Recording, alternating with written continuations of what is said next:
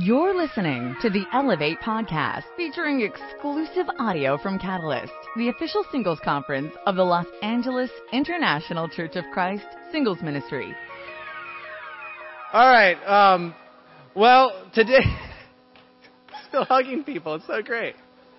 All right. So, what this class is going to kind of delve into for those of you in the audience and for actually even us up here is when in our walks have we been refreshed? When has there been a time where we're like, whoa, that just happened? We just got filled up in whatever form that took. Now, a lot of times it comes in pain and anguish format, and sometimes it comes in a joyful format. So, just to prepare everyone, after we talk up here, we're going to do a Q&A, which means you can ask us questions, but also I'm going to be calling out to the audience to kind of step it up and share so we can all learn from one another of when you've been refreshed or how you've refreshed someone else. Because, in all honesty, we're all here to kind of refresh each other, both on encouragement dates, if it's trying to find a relationship where the intention should be to refresh one another and get closer to God, and really just just be present and and and where we're at spiritually.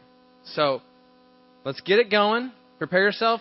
Galatians 5:22 everyone, if you want to turn there, you can you can get some quick tidbits for this this Q&A afterwards. Where's the oldest disciple? I kind of wanted him to read this. I'm joking. We got this. Um, Galatians 5:22. But the fruit of the spirit is love, joy, peace, forbearance, kindness, goodness, faithfulness. So, just think of the times that you've been given that, or that you've given that to somebody else, um, or you've even received it as a present, as a fruit. So think on that. We're going to get to that at the end, and we're going to jump right into basically a little discussion testimony kind of segment. Uh, we have Bree. She's amazing, everyone. Veronica over there. So Bree's going to jump in first. Veronica's going to go second. I'm going to kind of go third, kind of close us into the Q&A session. But we're going to go in the Q&A session. Let's get some meat going. Let's get real. Thank you for your time. Let's get this going. All right. Good morning, everyone. Like Michael said, my name is Brianna. Um, before we start, we're going to be sharing some uh, very personal, deep things. Uh, so I think just from my heart, I ask that if you're going to discuss what's talked in this classroom, I pray that it's for helping someone else or for refreshing your own self, that it's not to just gossip and just talk for the sake of talking. I'm going to be open, but to be vulnerable takes a lot of work for me. Uh, so I would just really re- appreciate if you respected that. Um, okay, so I'm three years old spiritually as of April 4th of this year. Uh, thanks, guys. yes, and compared to 42 years, it is nothing. It's a blip on the screen. Uh, but I think it took a lot of work for me to get to this point. Um, I am going to have a disclaimer. I feel a little bit like Paul right now. Well, actually, a lot of it like Paul. I don't have all the answers. I don't have anything figured out. Um, as you can see, I'm a little unsure right now. Uh, but frankly, I just know Christ, and I know how the Holy Spirit has affected my life. Uh, referring to 1 Corinthians 2 1 through 5. So, to be honest, I did not want to write this lesson. Uh, don't get me wrong, uh, public speaking is not a fear of mine, and I am so honored by the opportunity, but I didn't want to have to reflect on the hardest and darkest time in my life. I don't willingly or enjoy remembering times where I would fall asleep sobbing, wake up sobbing, wasn't eating. Uh, if my best friend and roommate didn't cook for me and watch me eat, I wouldn't have ate. Um, I literally didn't function. I was essentially a shell. Uh, I would start crying at work. I had nothing to give to anyone. And um, attached to that time, I'll explain later, uh, there was also like an identity crisis that I went through that really shook me essentially on what I, how I really viewed myself. I also feel like it's a very intimate time of my life with me and God. Uh, God and I grew closer. I learned a lot about myself and learned that I will be a disciple for life after going through this period of time. Um, and so I think it's really hard for me to share something that is really close to my heart and that I essentially hold sacred. And also, it's difficult to make sense of it all. I have a hard time understanding what I went through. And then to make it into a lesson where hopefully it's beneficial for others was extremely difficult. Um, but getting into it, I just want to preface like, going through a horrible grieving time, enough with the pep talks. It is not helpful when people share intellectual truths. When you feel at your lowest point, and it's, yes, you're aware God is with you, this time will pass, there are good times ahead. Those are all good things to hear, but that's not what you want to hear. I think I heard a lot of intellectual truth, and I, what I really needed was to find emotional truth. I needed to connect with the biblical truth. I want to verify that any and all loss is valid. Uh, there is no such thing as a small loss. If it hurts you, it hurts you. Uh, please don't dismiss that. That's definitely what I did. Um, and I think there's a lot of cookie cutter and cliche scriptures that we give each other. I think of Philippians 4:14 or pretty much any of the Psalms, which are all true. I'm not knocking that, um, but I think we need to tailor what we say to the person, uh, to what they're feeling, and not just kind of spout out these scriptures like it's a, a band-aid, a fix-all. Um, we definitely need to uh, do our best to relate to the person in their grief. And the grief that I'm talking about is a grief, a physical loss. Uh, right before my sec, no, right after my second birthday, I started going through grief recovery.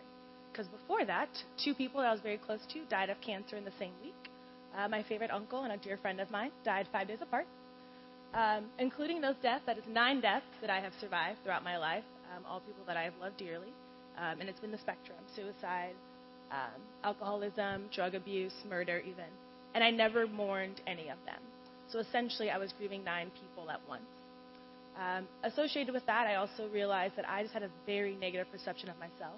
I was raised by a single mom. She's awesome, don't get me wrong, I love her. But I think seeing that, I was like, cool, you can have a great life and be single, which is validating. Yes, that is possible. Uh, but I realized more so than that, I felt like I couldn't be in a relationship, especially being at my emotionally lowest point when I was raised that women are emotional gladiators. When men screw up, uh, you fix it. You have children to raise, job to work, people to love you do your job as a woman. There's no time to be broken. There's no time to be flawed. Um, and so realizing that that's where I was, I was like, I have nothing to give. I'm invalidated as a person. Um, and so I just felt like I can't even be in a romantic relationship. Uh, before becoming a disciple, I was in several. Uh, after becoming a disciple, I was adamantly opposed. Never wanted to date, never wanted to marry. Uh, and I just thought it was because I was too busy, didn't want it. But in reality, it was that I thought I wasn't worthy. I thought I would screw up the other person. I had nothing to give. And my true self vision of myself was that I was, wasn't worthy of that, that no one could love me if they saw the true me. Um, and so I think during this time, emotional refreshment had to be defined for me by God. Uh, and I think for either person, it's going to be different depending on what you're going through. Um, but what I really had to cling to as a biblical truth were Psalm 34:17, uh, for the Lord is close to the brokenhearted and saves those who are crushed in spirit. And I paired that with Luke 1:37, for no word from God will ever fail. There were several days, weeks even, uh, where that was all I read. Like that was my quiet time. I would read that repeatedly and be like, God, this needs to be true. I have nothing if this is not true. Uh, the rest of the Bible could not exist as far as I was concerned. Those are the only things that mattered to me because I had nothing else to cling to. Um, and so essentially, I was like, you need to prove to me that Christ died, that he rose again, that this is real. Uh, thinking of 1 Corinthians 15, 12 through 19, uh, where Paul talks about if Christ didn't raise again in three days, then we are to be pitied above all men. That if Christ, that all this is a lie, we are the, honestly, we're the biggest fools. And I was like, God, like, please don't let that be true. If it is, I have nothing left. I have nothing to give to anyone. I have nothing to give to myself. Um, at the very least, I just need to know that this is true. And so I think my advice is to prepare for the storm before it hits. Um, I think emotional refreshment will come at, for everyone at some point in time. Um, whether it's a physical loss or you move or a job or whatever, you're going to need that time where God, those biblical truths are proven true to, your, true to you. Um, and my advice is definitely don't wait until your eyes are, your vision is blurred with tears before you start assessing yourself, assessing your life, and assessing what truths you need in advance. I think uh, definitely I'm an avid supporter of therapy. Um, I think deep self-reflection, but also really having that support network. I, because of what I was going through, I got out of leadership. I transitioned into the single, and I called up Angela Williams, Monica Banks, and a few other just dynamic women, and I was like, listen, I'm broken. I got nothing. I'm not going into leadership. You need to focus here. Lock eyes. Like, I need you in my life. And so I was very intentional with stitching together that support network. Um, but I had to do that at a desperate time. Uh, if you can do that proactively, I highly recommend it. Um, and also find those scriptures that you know when times get hard, you can go to. I had to search and dig to find these scriptures, and like if I hadn't have found them, I'd have, I wouldn't have been a disciple for a third year. Um, but I wish that I would have, if I would have found them in advance, I think I would have been much more stable uh, and braced for the storm before it hit.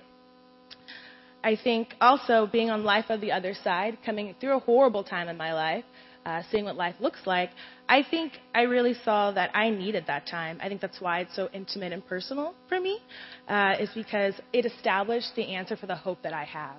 Uh, thinking of 1 Peter 3:15, becoming a disciple was difficult. My family did not support it. There's a lot of persecution. Uh, moving to do a one-year challenge in LA, again, family was not on board. Nobody agreed.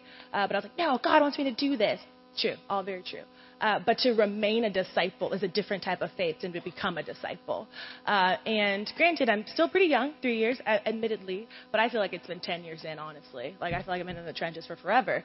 Um, and because of that, I know that I will be a disciple till I die. I've seen the truth, I know what it means in my life, and I'm not giving it up for anything else. And I pray that you all have that kind of anchored conviction and that you know without a doubt that you have a solid answer for the hope that you have. And um, if it has to come through something horrible and painful and ugly, then it needs to. Like I'm, I'm sorry that you have to go through that, but I'm actually not at the same time because the answer on the other side is so worth it. Um, I think because of that, I have increased empathy. Uh, I'm very more, much more relatable, and I have a more of a value on discipleship. Uh, my roommate can tell you I'm very logical, very structured. Uh, I don't really do well with emotions; they kind of freak me out. Uh, and so when people tell me really emotional things, they're like, I have this really like romantic dream. I was like, that's dumb. Why do you want that? And like, that like, literally was my heart. I was like, that's weird.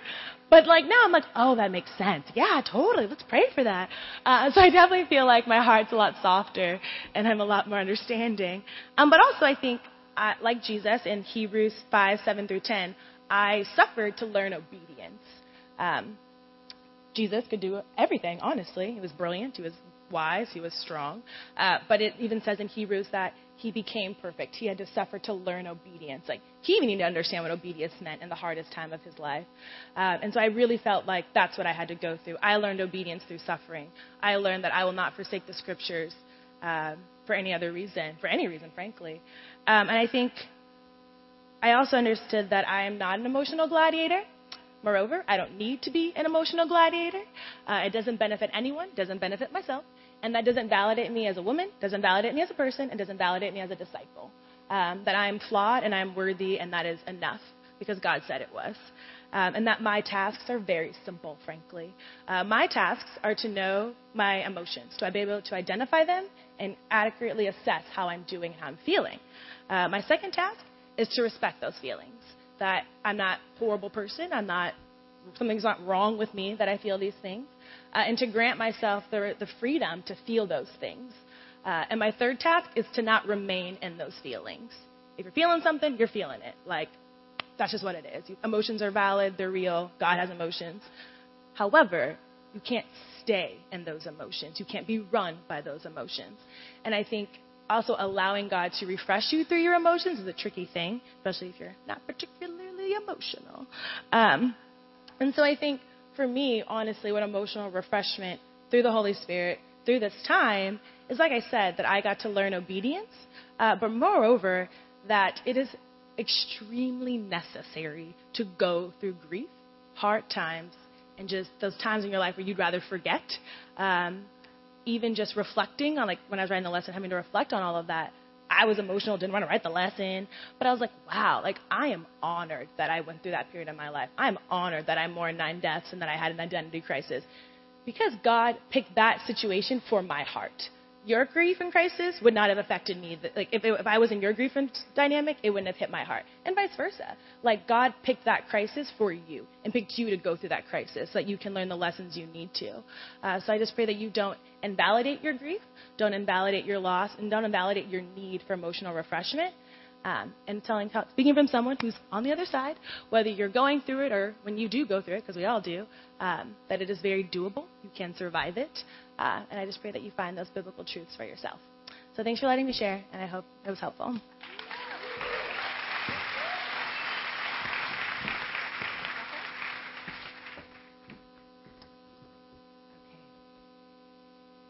All right. So, um, I just want to say that I'm really encouraged you guys are here. I've been coming to these for many, many years and just grateful you guys are here. You know, keep coming and always come with an open heart. Um, so, like Bree and, and Mike, you know, when you are asked to share, you don't, you know, I, I would think most people or all people, we don't take it lightly. You know, we think, okay, how can I? You start off with, okay, this is what I'm going to write, and then you start praying, and then you're like, oh gosh, I'm kind of doing this for myself. Sometimes, you know, there's some areas where you're like, you're doing this for yourself, and and you're like, okay, God's calling me to go deeper and deeper, and then you start getting uncomfortable, you know, because what are people going to think? What are people going to say, or whatever. And then you just get to a point where you're like, okay, God, I just want to impact your people, and I just want them to find hope. Maybe there's there's always going to be at least one person here that is going to say, "Oh my gosh, I relate to that." It just happens, you know. God works that way. Um, but our hope is that many people are are somehow touched and encouraged to to say to themselves, "Okay, if they're going through this or they went through this, then I can too," you know. And then most importantly, turn back to the scriptures and say, "Okay, I need to as hard as it is, because we want the easy way out, is I have, you know, for you guys to turn to the scriptures. So, um, my name is uh, Veronica Bracamontes. I'm 36 years old, and I'm 16 years as a disciple. I was uh, raised most of my life by a single mother, along with three brothers. Jose, forgive me. One of my brothers is a disciple. His name is Jose Bracamontes. He's a tall, handsome Latino brother with a big smile. He's actually a really great guy, and he's at the conference. He's in the back, and he's single. and they're pointing, and they're pointing at him right now. All right. Okay, that's done now. Um, so at this time, I am uh, super happy to share about God's how God restored my heart and refreshed my heart from. Uh, bitterness, resentment, and anger to complete forgiveness. Um, please keep in mind that throughout my sharing, the reason why I'm even able to share is because I've um, thankfully held to scriptures like Luke 137 that says, "For no word from God will ever fail." So now to give you a little bit of a background, um, uh, my father uh, had been unfaithful to my mother for several years while I was in my late preteen and teen years. He had a child out of wedlock and was deceitful. A lot of a lot of things happened. It was super super painful when I was um, just growing up. My world was turned upside down, and during those years, I felt like I just everything was crashing down. It was really weird. You know, I'd never, I've always heard of stuff like this happen to other people, but it was just weird. And that, um, and so my father um, was someone I really used to look up to, uh, but now he would often do things to communicate to me that I was never first or second or even third in his life. I grew to not trust him and not rely on him. I felt like uh, um, I felt let down often by him and even lost respect for him. When I became a disciple at 19, I forgave my father. However, as a disciple, similar situations or interactions would happen with him that would leave me feeling uh, like I could not count on him. I just disappointed and, and couldn't have that what I thought would be a normal relationship with you know a father father daughter relationship. Um, I felt like I was probably uh, probably be able to rely more like on a neighbor than him. I mean that's how distant I felt. Um, that hurt me super like very deeply, and it uh, became it turned into bitterness and resentment and anger. Um, I cannot remember exactly when this happened, but after a few years of being a disciple, I began to struggle with, with bitterness and um, resentment um, towards him and, and even towards other people due to um, uh, you know those situations still happening as a disciple. And I would often respond very disrespectfully towards him, angry, short, and just rude, unloving. You know, uh, whenever he would not acknowledge me or he would um, be unloving with me, you know, or he would bring something up or act like nothing happened. And, you know, I just wanted to let him know, like, you messed up, you know, and, um, Not until about 30 years of age did I become conscious of the seriousness of my sin towards my father. Um, during my first 10 years as a disciple, I had come across the following scriptures several times, but it wasn't until um, a little bit ago that it really hit me hard. A couple years ago, Matthew 6:14 says, "For if you forgive others, people when they sin against you, your heavenly Father will also forgive you. But if you do not forgive others their sins, your Father will not forgive you your sins." At that point, my conscience was not clear. I was deeply and disturbingly cut to the heart by the idea that I may not be forgiven by God. All I wanted in this world was to see God one day. And I realized that if I did not forgive uh, my biological father, I would not be forgiven. Period. There wasn't nothing after that scripture. It's like, you will not be forgiven. I began to work. So all of you know your rationale. Yeah, but you don't understand. Yeah, but see, if he were to apologize, then I could overcome this, you know? No, he didn't say any of that in the scriptures. I began to work on my heart in order to forgive my father and to let go of the control. However, I couldn't completely let go. Or actually, I couldn't let go. I was trying to, you know, but I, it's either you let go or you don't. It's not like in between, you know? I wanted to be pretty much like God and be the judge and punish, punish him. After our regional 2012 uh, New Year's party. Um, oops, I skipped up. Okay. A couple of disciples, including myself, went to pray at um, a sister's house. It was actually Angela Williams. And while everyone was in the living room praying at like one o'clock in the morning, I was in my friend's room crying my guts out for over like 30 minutes uncontrollably. I literally had a like a mini mountain of tissue on the bed like full of mucus that come out of my nose and my mouth. You know that kind where you just can't talk, you just cry. And people are like, "Oh, are you what, you know, how can I help?" I couldn't say anything. And I was I was like, "This is it. I don't care. I'm just going to cry it out cuz you're, you know." Um so I was just tired of holding on to my sin. Um I could not go on like this any longer. Um in Proverbs 3:34 it says, "God opposes the proud, but shows favor to the humble." I was like, I do not want to be opposed. Um, following that time, God provided me the opportunity to focus on my relationship with my father during an intensive reflective time of um, several hours. I had prayed desperately because I truly was desperate to, for help from God and wanted to make these changes. I finally was willing to do whatever it took. Like you know, some of some of us were like, okay, well, what if it? I'll do it if but I got to a point where I was like, I don't care. I just, this is what I want the most. And I just want to be right with God and be obedient and, and forgive. Um, I was stepping out on faith and was choosing to believe that God did have plans to prosper me and not to harm me, like it says in Jeremiah 29:11. Around that time, I began to study out God's promises and Satan's lies. God's promises and Satan's lies. I came to realize that I had not been listening and obe- that I have been listening and obeying Satan all along.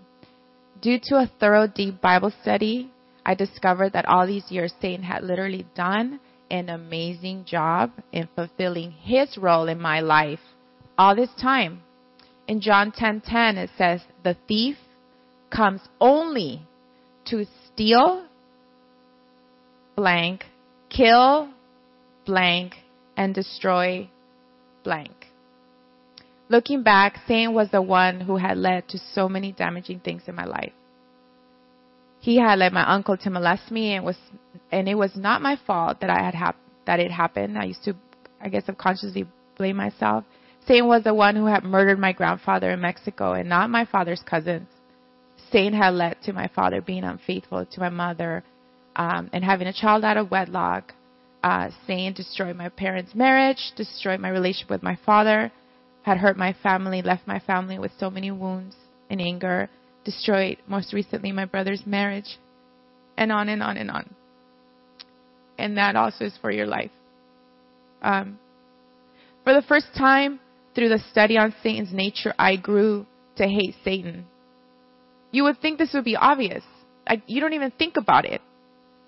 But I was like, oh my gosh, I feel so dumb. Like I've never hated Satan.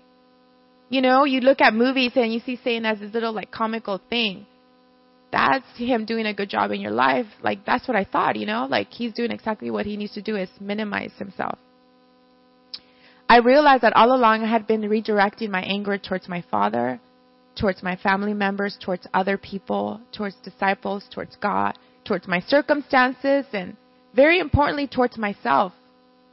All the while, Satan was just chilling in the corner, camouflaging himself, laughing or relaxing, being entertained by the great job he had done in my life.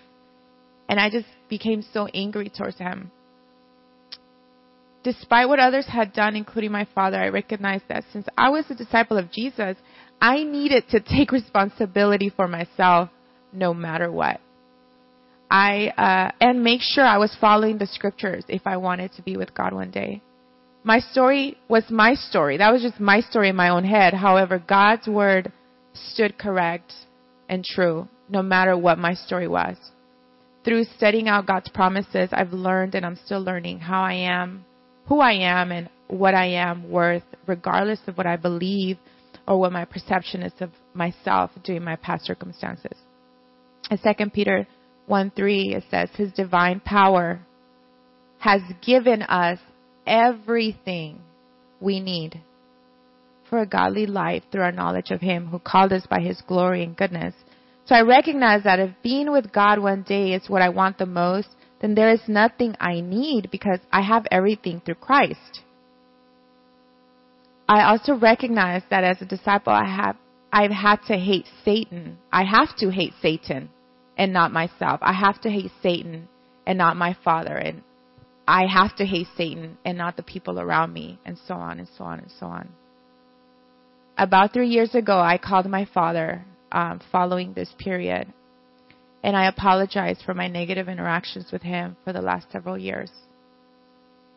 Um, I told him that whatever happened in the past, referring to unfaithfulness and all the other hurtful things he'd done or that had happened, was in the past, and that moving forward, I wanted our interactions to be positive. For the first time ever, and my fa- my father apologized to me for not being a better father to me. I was actually not expecting that and I was deeply touched, and I had finally received the desire of my heart that I longed for the most. At that time, that was the thing I wanted the most. I was like, I don't care about anything else. I just, I want to be right with my, you know, with my dad. Um, I was so deeply grateful that I no longer felt any resentment or negative feelings towards my father. And to that, I just thank God so much. You know, every spiritual birthday, I go to Manhattan Beach where I was baptized in Southern California and I just go and I just sit there and I just talk to God. You know, that's like me visiting God. Every time I go, I'm like, "Hi God, how are you?" You know, like like if He's not everywhere, but that's just my time with Him. And um, every time I go for my eh, like my first those years when all that stuff was going on, I, every time I'd go, I'd cry. I would cry. I just had this deep pain, and I couldn't figure it out. You know, I just couldn't figure it out. And that year after, or that spiritual birthday following, you know, this breakthrough, um, I cried, but it was out of happiness. Like it was just, I felt this huge, you know, thing in my chest just lifted. Like it wasn't there anymore. I was just so grateful. Um, and it just, you know, in Psalm 145:16 it says, "You open your hand." God does this. He opens his hand and he satisfies the desires of every living thing. And that was um, a desire fulfilled for me. So thank you guys.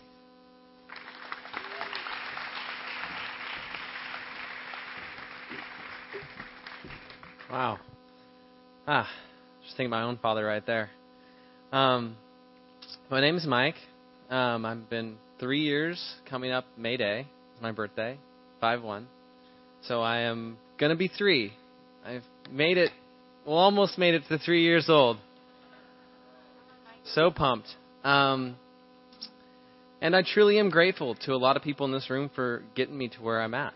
Um, obviously, God and Christ has made it possible for this to happen, but without a lot of the individuals in this room and in our, this church, it's just not going to make it.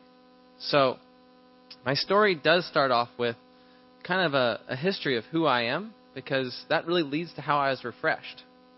Um, I'm the middle child, so I don't know who here has been a middle child before, but you're the one that needs to live up to the older child. And uh, my brother was a hard one to live up to. I mean, he was through college math at age, I think, 14. So just a little gnarly, you know, just, just and he's also a beach lifeguard. So like, you know, a little I'm a little one following this dude who's a beach lifeguard and done with college at like 14. You're like, yeah, I can, I can draw a picture of a dragon.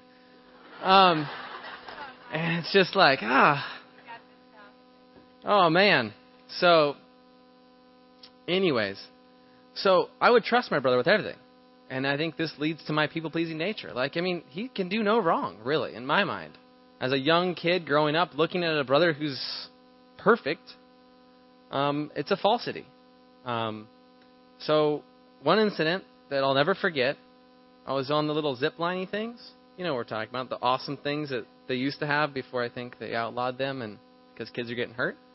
And little zip lines and the, the the jungle gyms.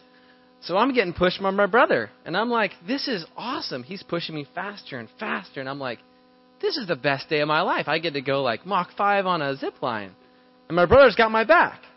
Now, I actually learned about two years after this that this is the time my brother got the most trouble his entire life with my father. So he's pushing me, and I go flying off the end of it, like straight rubber band, just whoop, just start bouncing. But I'm made of rubber at age seven, so I just bounced myself safe because I'm made of rubber at seven. Now, I wasn't hurt. I was just like, wow, that's a little too fast, I guess. But my dad could see because he was watching my brother behind me, who wanted to see me fall. He wanted to see me fall off that zip line. He was pushing so fast. He's like, I wonder how much this guy can hold on. And I had a good grip because you know I'm a little little climber guy, but I never saw that. I didn't even know about that. So my whole life is built on this assumption that those around me are perfect and I'm imperfect. I need to live up to them. And then I'm the one that's at fault. So I'm living a life that's successful from outside standpoints, and I get met.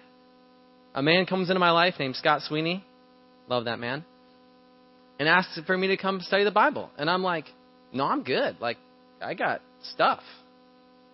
I've got things figured out. Now, deep down, I didn't. What I was doing was, I was living a life to satisfy those around me my father, my brother, my friends. It was really just a selfish pursuit.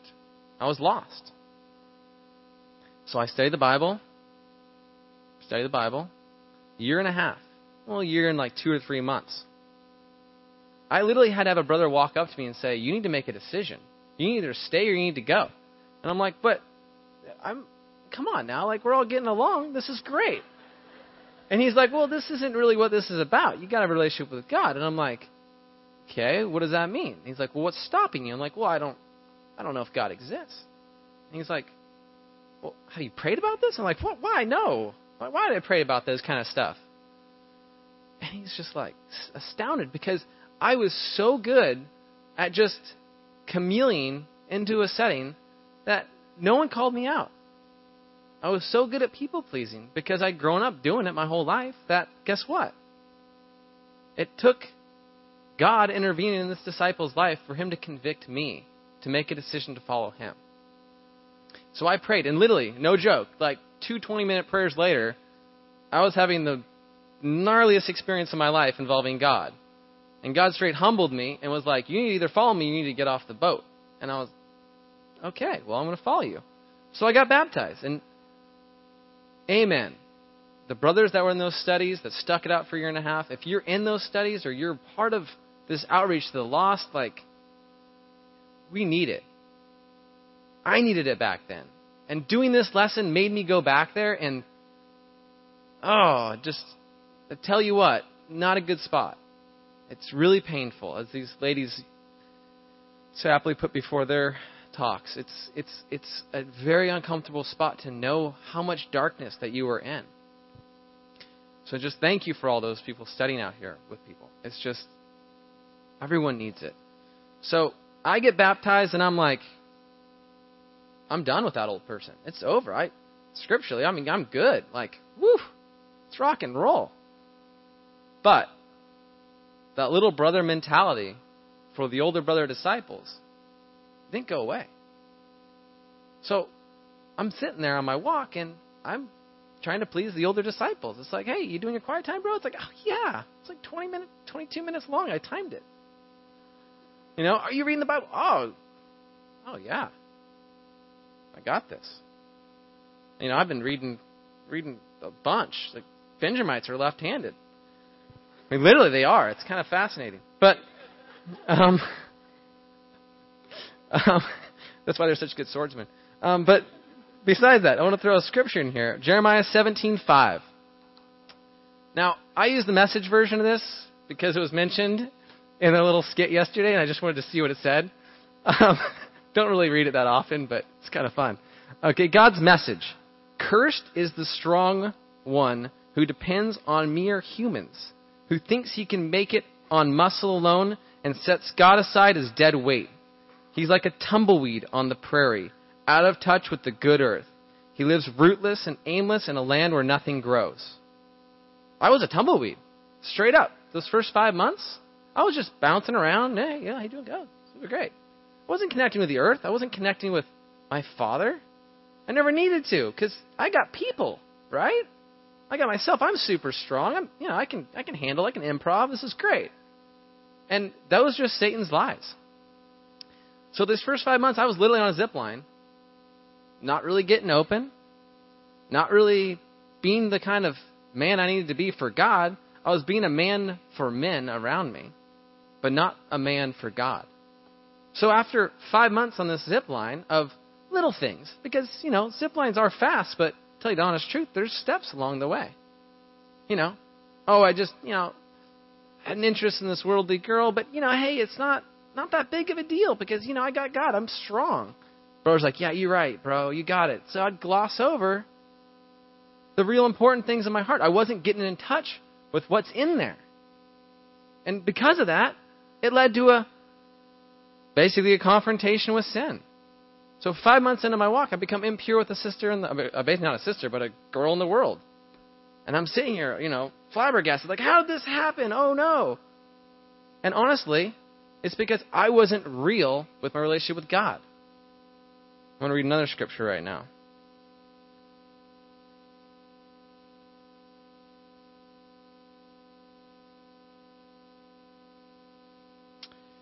Second Galatians seven. I mean Second uh, Corinthians.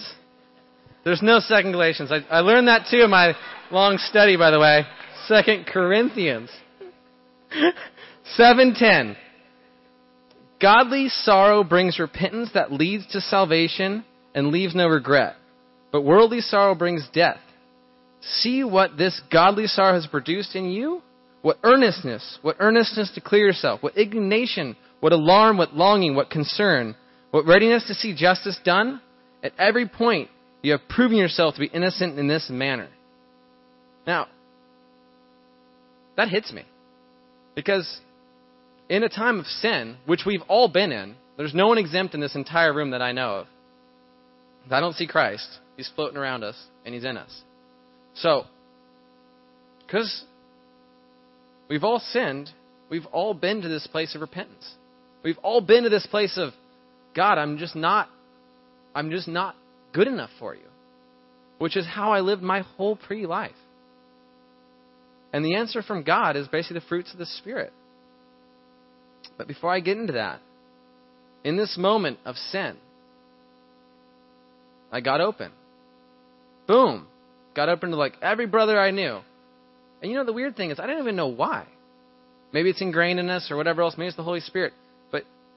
I think after the first time that you get open and you see the fruits of the Holy Spirit being given to you, almost like fresh apples and pineapples and berries, like you're just like, what? This is amazing. The forgiveness, the love, the joy that comes out. Now, there's also some judgment and there's some conviction that comes with it. But if the heart of the person that you're confessing to is in the right spot, it's It's a beautiful thing. So I just kept repenting because I I needed to. And I got open and amen. I was refreshed. And I'm going to read Galatians. I, I gave the teaser, Galatians 5.22. But the fruit of the Spirit is love, joy, peace, forbearance, kindness, goodness, faithfulness, gentleness, and self-control. Against such thing there is no law. Now, I got open, and I was given these fruits by the men in my life. One man in particular, this guy named John Tucci, literally was like, that hurt me, bro, but it hurt God more. And to connect with the fact that I'm not trying to, you know, hurt, not hurt guys and girls' feelings. It's like, no, you don't want to hurt God's feeling. And to connect to that, and then to have the fruits poured afterwards, the gentleness, the self control, he didn't get angry. He was straight like, what can I do? Do I need to call you daily? What do I need to do? How do I need to get in there, bro? And to see that heart from another man, to see that heart from another disciple, like, come on. If you've been that person for somebody else, if you've seen that happen, like, it's it only can come from God. Because it's a gift given without asking for anything in return. I mean, all of us have sinned and been given those fruits by someone that we love, that we've been a part of their life. And I know to the day that I pass on to another life, I will be entrusted with these fruits to give to others and to be given by others that are entrusted with them. We don't earn them, we get gifted them over time through a season of harvest. I'm going to read one more scripture that just really got me the other day. It's in Proverbs. I mean, it's in Psalms. See, this is the whole. The P's. Psalms 1 1 through 3. Blessed is the one who does not walk in steep with the bittered, with the wicked, or stand in the way that sinners take, or sit in the company of mockers, but whose delight is in the law of the Lord, and who meditates on his law day and night. That person is like a tree planted by streams of water, which yields its fruit in season, and whose leaf does not wither. So I don't know where each of you season's at. I know my season, I feel like I'm in a pasture right now. There's some rough stuff, but honestly, at least when it comes to spiritually, I'm in a pasture. I don't know what season we're in, but we're to grow this fruit of the Spirit, study. We're to know our God. We're to know that He truly does love us. He wants to give us the great things that He's promised. And all we need to do is just not depend on our own wicked nature, but depend upon what He's given us in the Holy Spirit to kind of fill us up. So, thank you for listening to. Oh, wait, quickly, before I pass on this. After repentance, straight awesome. It's like Disneyland. I mean, I'm just saying, like, going to a dance and not having lust in your heart and just having joyful, like, straight awesome. To just be able to forgive someone that's hurt you and be like, I don't even feel angry. This is amazing. So, just dwell on that. It's not, oh, oh this person said not. Get over it. We're all trying to get to heaven. We're all basically evil sinners, but we have the Holy Spirit who's not. So let's just reap the harvest and get real. So thank you for this time. And let's question time. We have mics over here.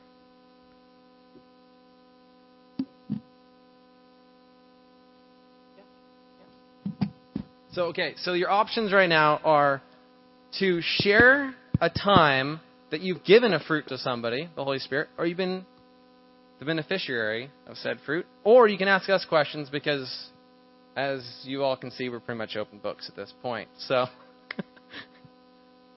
go over there. Uh, oh. Curtis. Got it. I got. No, she's got someone in the back, but To the left. to the left. Left. Oh, Izquierda. izquierda. Izquierda. Oh, left. More left. Left. Yeah.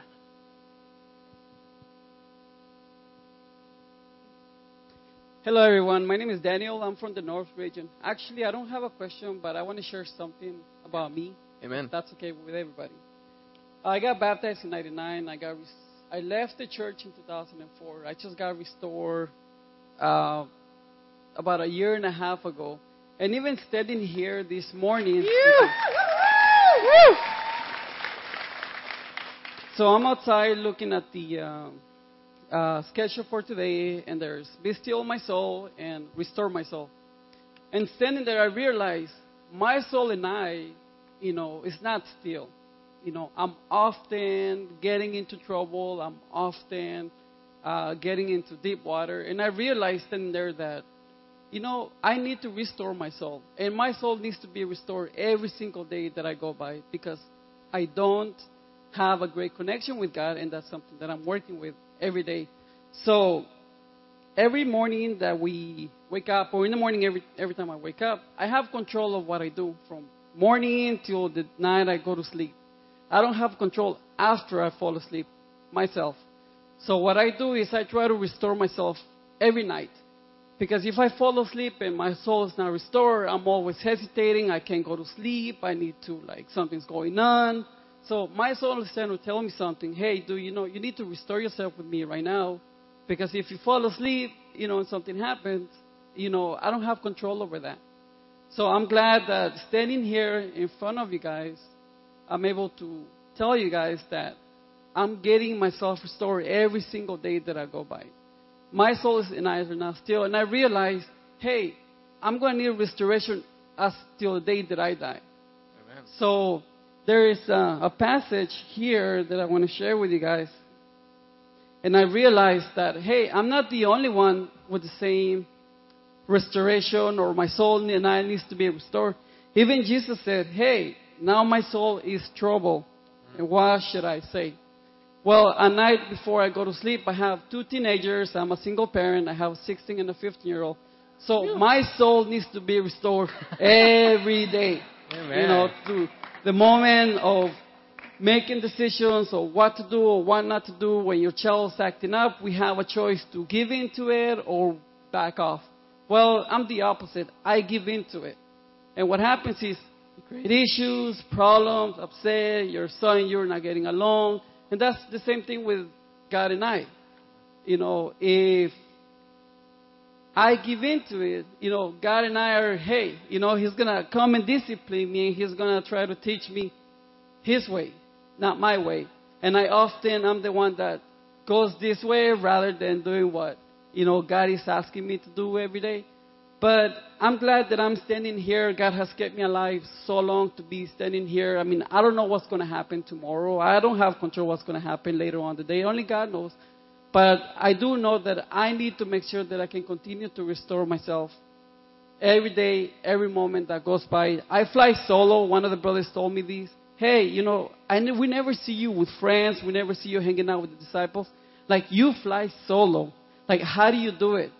Well, I realized two days ago, talking to my brother, I'm not sure if he's here, that he told me I live a very lonely life and mm. that my kids are following after me because both of my sons don't have friends either. So I need to make myself that change in my life where they can see that, hey, having a family in God is healthy. Having a family outside God is a very unhealthy one. And it's going to create a lot of problems, issues, whatnot. And we tend to follow and give in easily to the outside world rather than to, you know, the disciples here. And one of those, they often challenge you every day of your life to restore your soul. And sometimes we're very negative. Hey, I can't do that. That's really difficult for me. I don't want to give in to that. So, like yesterday, the battle of the sexes, there's, when they walked away, they left their uh, baggage in the back. Well, myself is this. Yeah, I can leave my baggage behind, but it takes a quick second to turn around and it's just right there. So we got to make sure that we stand strong every day. Amen. And continue to move forward.